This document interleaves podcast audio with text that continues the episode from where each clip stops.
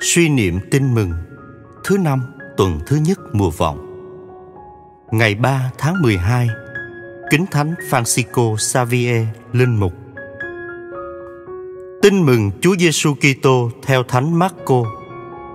Khi ấy, Chúa Giêsu tỏ mình ra cho nhóm 11 Người nói với các ông, Anh em hãy đi khắp tứ phương thiên hạ, Loan báo tin mừng cho mọi loài thọ tạo ai tin và chịu phép rửa sẽ được cứu độ. Còn ai không tin thì sẽ bị kết án. Đây là những dấu lạ sẽ đi theo những ai có lòng tin. Nhân danh thầy, họ sẽ trừ được quỷ, sẽ nói được những tiếng mới lạ. Họ sẽ cầm được rắn và dù có uống nhầm thuốc độc thì cũng chẳng sao. Và nếu họ đặt tay trên những người bệnh thì những người này sẽ được mạnh khỏe. Nói xong, Chúa Giêsu được đưa lên trời và ngự bên hữu Thiên Chúa. Còn các tông đồ thì ra đi rao giảng khắp nơi. Có Chúa cùng hoạt động với các ông và dùng những dấu lạ kèm theo mà xác nhận lời các ông rao giảng.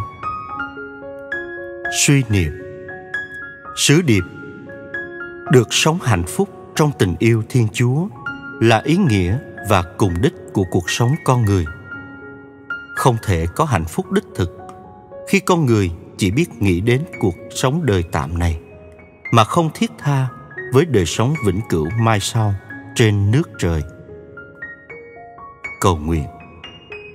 Lạy chúa, thánh francisco xavier đã cảm nếm được hạnh phúc đích thực trong chúa, nên thánh nhân đã hy sinh vất vả đi nhiều nơi, vượt biển khơi, gặp gỡ mọi hạng người.